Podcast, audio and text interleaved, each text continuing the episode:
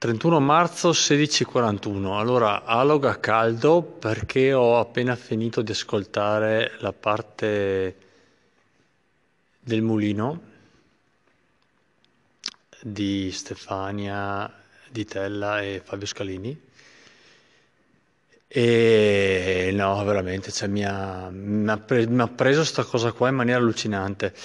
No, ho potuto mh, gustarmi ore di, di, di questo podcast perché praticamente oggi, etichettando, me lo sono messo in cuffia, e facendo poi, tra l'altro, oggi una cosa ripetitiva al lavoro. Alla fine il lavoro, cioè, il lavoro prosegue in automatico e con la testa ero da tutt'altra parte. Poi mi sono preso mezz'ora prima, che mi sono imboscato per fin- finire di ascoltarmelo in pace. E che cos'è la parte del mulino? La parte del mulino è un, uh, un podcast, eh, diciamo, portato avanti da Stefania eh, e condotto, diciamo, da, da Fabio, e in cui si sviluppa un, uh, un, uh, un racconto, fondamentalmente, un, uh, eh, un, Stefania ci, ci, ci racconta un pezzo della sua vita, sostanzialmente,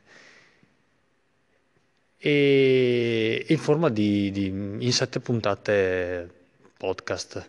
Lo trovate su Spotify.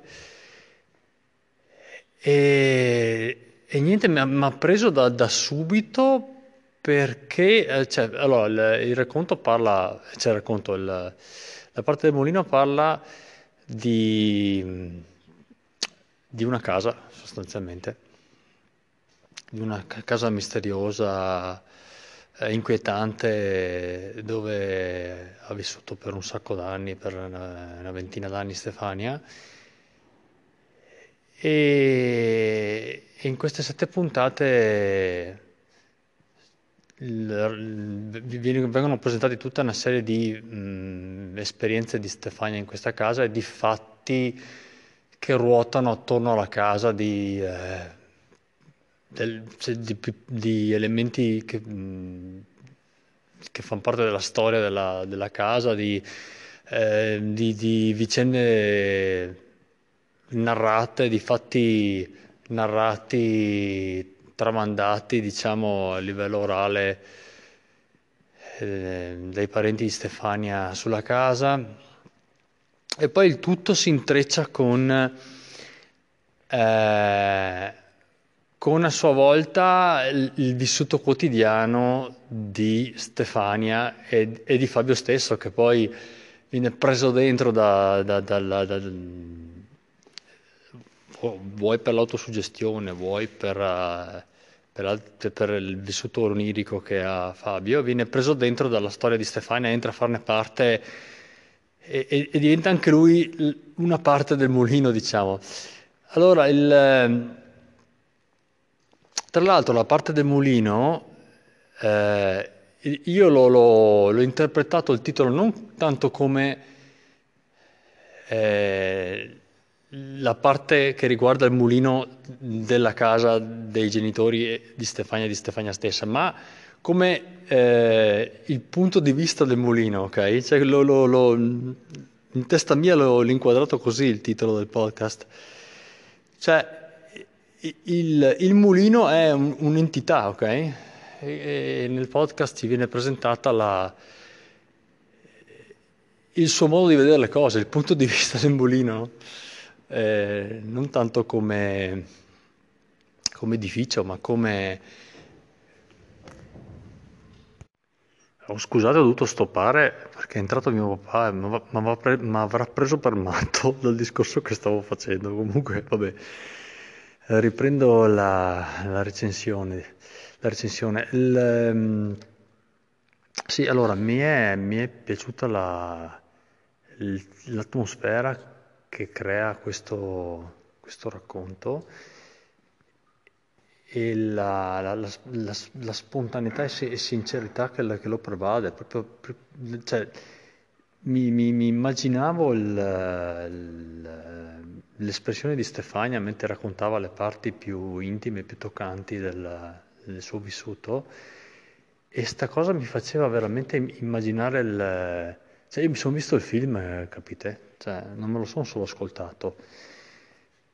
Perché era come se le parti, eh, diciamo, di, di ricostruzione del, degli eventi fossero, eh, interme- in, fossero eh, interrotte nella mia testa da spezzoni di film, cioè da, da scene... Del, risalenti a, a, all'epoca in cui venivano, cioè all'epoca in cui si svolgevano i fatti narrati, ok? Cioè io mi, mi, mi, mi immaginavo eh, le, le, le tragedie accadute o, o boh, raccontate o ipotizzate attorno al, a, a quell'edificio. E me le vedevo come fosse un, un episodio di una serie tv o, o un, un flashback in un film, non so. Me, me lo vedevo visivamente, cioè, andava al di là del, del suono nelle orecchie, l'esperienza eh, della parte de, del mulino. E, e, la, e poi l'atmosfera, cioè, c'è una costante permanenza di tensione e di presagio negativo in tutto il podcast, in quasi tutto il podcast, perché sei sempre lì che ascolti qualcosa di, di, di pesante, di asfittico, di opprimente, e te ne aspetti un, un altro peggiore, ok? E non sai cosa succederà, quindi sei, sei teso, e questo poi invoglia chiaramente a, tantissimo l'ascolto. E la, la, l'atmosfera è quella di, da, da, da thriller horror, però non il thriller horror con elementi splatter, il thriller horror che punta al, allo sconvol- sconvolgerti visivamente, no? Perché fa vedere sangue, perché fa vedere il mostro, perché fa vedere, fa, fa vedere.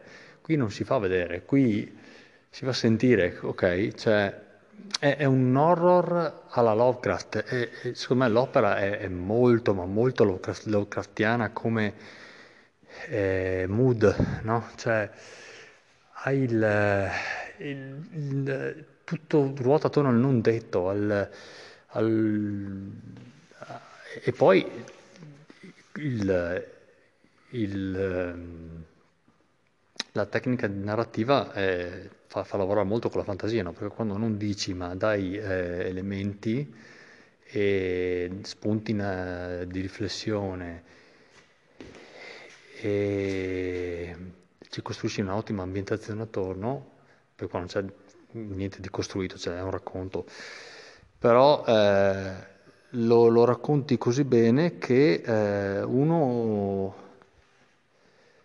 le immagini se le creano, il, re, il resto dei puntini li, cioè, tu gli dai i puntini e lui li unisce, cioè, perché poi comunque nello stesso racconto di Stefania non è tutto concluso, tutto chiaro, no? Tutto risolto, neanche, neanche un po', direi, e l'ascoltatore si dà le... tira anche le sue conclusioni, no? E, il, lo stesso Fabio poi nell'episodio finale, adesso devo stare attento a cosa dico perché non voglio spoilerare, perché il bello è anche la, gustarsi la sorpresa, no? Lo stesso Fabio nell'episodio finale, eh, diciamo, entra nella storia di Stefania e ne interpreta alcune ca- parti e, e, e ne, e ne, ne chi, cioè, dà delle possibili chiavi interpretative e, e butta altra carne sul fuoco, no? Quindi da un, certo tipo, da un certo punto di vista confonde ancora di più l'ascoltatore, ed è bellissima sta cosa qua. Poi ripeto, i finali aperti mi piacciono, cioè, eh, io non voglio che uno mi, mi dia la pappa pronta mi dia la pappa pronta a livello artistico, no? Mi piace poter interpretare, poter eh, fantasticare su, su, sulle cose, Far, crearmi il mio percorso all'interno dell'opera, non essere eccessivamente guidato. È bellissimo, insomma, questa cosa qua, perché c'è il... Cioè, si tocca le vete del, dell'orrore cosmico proprio di Lovecraft e altri eh, scrittori, insomma, del, delle, di fatti inenarrabili accaduti, di, ehm, di cose che possono eh, sconfinare con, eh, con l'occulto, con... Eh, riti di qualche tipo, con eh, perversioni umane, con tutto questo tipo di, di, di, di forze oscure, capite? Cioè, è, è, è bellissima questa cosa qua, a me piace, è piaciuta molto. E adesso, ripeto, non dico di più perché non voglio scendere nei dettagli della, della, di cosa succede durante la... Eh, La, la, cioè dei, dei singoli fatti e avvenimenti, perché andateveli a sentire, insomma, è bello eh, gustarseli eh, senza spoiler, insomma. E vorrei però, perché le cose vanno fatte in modo completo quando si parla di recensioni, anche mh, darvi la mh, mia opinione su quelli che sono o potrebbero essere, dal mio punto di vista, eh, per l'amor di Dio, dal mio punto di vista, ehm, dei possibili difetti del, della parte del Mulino. Cioè, se dovessi darci un voto all'opera, da uno a dieci ci metterei tranquillamente un, un, un otto, un otto e mezzo, non dieci, perché allora quello che a me non è piaciuto meno, ecco, più che non piaciuto direi è piaciuto meno, sono ehm, i suoni inseriti durante la narrazione. Cioè, ce n'è qualcuno che fa atmosfera, qualcuno che la, la sminchia un po'. Ehm, avrei preferito posto magari di un rumore di una gallina, de, della musica, insomma, c'è qualcosa che, che rovina il climax. E poi ci, in qualche episodio le, le parentesi aperte, grazie agli interventi di, di Fabio, da Stefania stessa, eh, ok, danno aria all'opera, ok, perché sennò soffochi. Però divagano, cioè tolgono, tolgono dalla scena troppo il Mulino, ok? Cioè di, di, eh, si esce un po' troppo, per troppo tempo dalla, dall'argomento, e fa, e questa cosa fa, fa perdere un po' di mordente eh, alla storia stessa. Quindi mi sono piaciute anche quelle parti lì, perché sono collegate e danno complessità a tutta la vicenda, però... Eh, cioè, mh, portano, si va un po' troppo fuori fuori dalla tematica principale, cioè, ti, cioè, ti, non so, mh, ti fanno perdere un po' di, di coinvolgimento, ecco, diciamola così. E per il resto niente, niente da dire, un spettacolo, mi è piaciuto veramente tanto. E sinceramente potrebbe essere anche benissimo tut- tutto inventato, ok? Non mi interessa, non credo sia per niente inventato, eh, ma non, mi, non me ne frega niente. Cioè, l'opera ha un valore suo, che sia eh, vissuto di Stefania e Fabio oppure fiction, non, non mi interessa, perché è bella e punto e basta. E quindi grazie ancora agli autori, e cioè, io sinceramente l'ho anche detto prima a Fabio in un Alog, in un messaggio Alog, vorrei un casino vedere il, l'edificio, il Mulino, perché mi è venuta una voglia pazzesca. E poi apro una parentesi, a me il, il podcast è piaciuto tanto anche perché perché tocca corde che mi sono note, nel senso, eh, io adesso quasi zero, però ho un passato strambo di eh, cioè anche per il fatto della passione verso il black metal, queste cose qua, e di un'adolescenza passata a visitare case vecchie, abbandonate. Eh, ho fatto un, due anni di vita, tre, che giravamo tutti i cimiteri, io e i miei amici, di notte, non per combinare casino, eh, per l'amor di Dio, eh, per, perché, per, perché eravamo, cioè, non, so, non so adesso raccontarvi il perché, per come, comunque... Avevamo sta fissa di gustarci sti, l'atmosfera di sti posti notturna, e poi vabbè io ho avuto, mh, trascor- cioè, sono stato toccato indirettamente per fortuna dalla moda del, del satanismo che c'è stato anche legato al black metal, eh, primi anni novanta, e poi magari ve la racconterò con calma, anche perché sì, sono cose che mi... mi, mi mi fanno tremare la voce solo a ricordarle. E, e sì, quindi mi ha riportato anche alla memoria certe cose, il, la parte del mulino. E anche per questo poi me lo sono gustato, gustato tanto. Quindi ascoltatevelo, ascoltatevelo e niente, bisogna... Io devo trovare il modo di vederlo sto posto. Cioè, ho appena detto in, da, da poco che non mi muovo mai di casa, ma la follia di pigliare la macchina quando passa la quarantena per andarmi a vedere sto posto, cioè, la farei volentieri, insomma. E troverò qualche modo di, di corrompere Stefania perché mi, mi dia il permesso di vedere almeno l'esterno del, del mulino. Ciao ciao a tutti!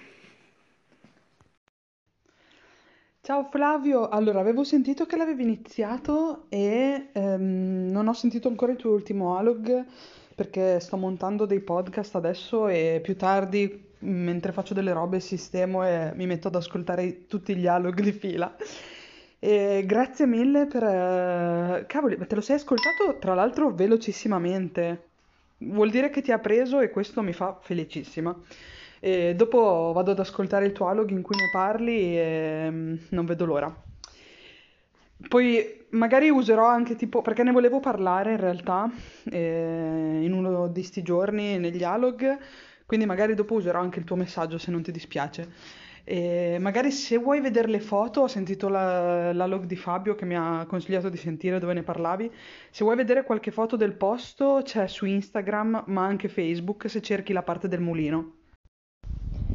Ciao Flavio, ho appena sentito il tuo Alog sulla parte del mulino, sono contentissima che ti sia piaciuto, anche perché è un po' un mio figlio putativo, perché la tipa che sente all'inizio che cerca di coinvolgere la Stefi e di metterla a suo agio sono io, perché è stato il momento in cui ho fatto conoscere Stefania e, e Fabio. E quindi sono, sono molto contenta della, di quello che è, sta, che è nato da di lì e di tutti i progetti che sono nati dopo il loro incontro grazie alla parte del mulino e, e niente, quindi ti volevo solo dire che sono super contenta che ti sia piaciuto e anche perché è un progetto che sento in parte anche un po' mio, anche solo come così eh, coordinatrice. Un bacio, ciao! Giovedì due aprile quindici e cinquanta.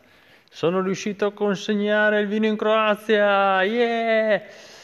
Allora, ehm, niente, la trattativa diciamo è iniziata ieri. Sostanzialmente sono, le, no, sono cambiate le normative, le restrizioni riguardanti la quarantena da Covid in Croazia. E quindi sono riuscito a far, sono, c'è venuto un trasportatore colato qua, si è portato via quattordici bancali e è andato a consegnarli all'azienda croata. Quello che è cambiato è che eh, prima praticamente eh, se un trasportatore veniva qui e portava la merce in Croazia eh, avrebbe dovuto fer, chiudersi in casa per quindici giorni in quarantena praticamente. Adesso eh, deve mettersi in quarantena, però durante la quarantena può continuare a trasportare merci.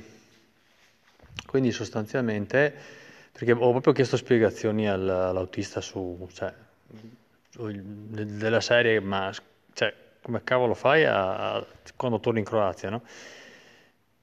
E quindi cioè lui adesso praticamente rientra consegna i bancali e, e dorme, sul, dorme sul camion, nel camion praticamente, cioè eh, non può tornare dai propri carri eh, e può, deve essere isolato, ma può il giorno successivo, per dire, fare un'altra, un altro viaggio verso l'Italia. E niente, oh, gli ho dato una, cioè, una, una, una pacca simbolica mentalmente sulla spalla, perché no, mi sono minimamente sognato di, di, di toccarlo, e gli ho regalato una, regalato una bottiglia di vino, perché più di così no, no, non potevo fare. E l'ho ringraziato, logicamente.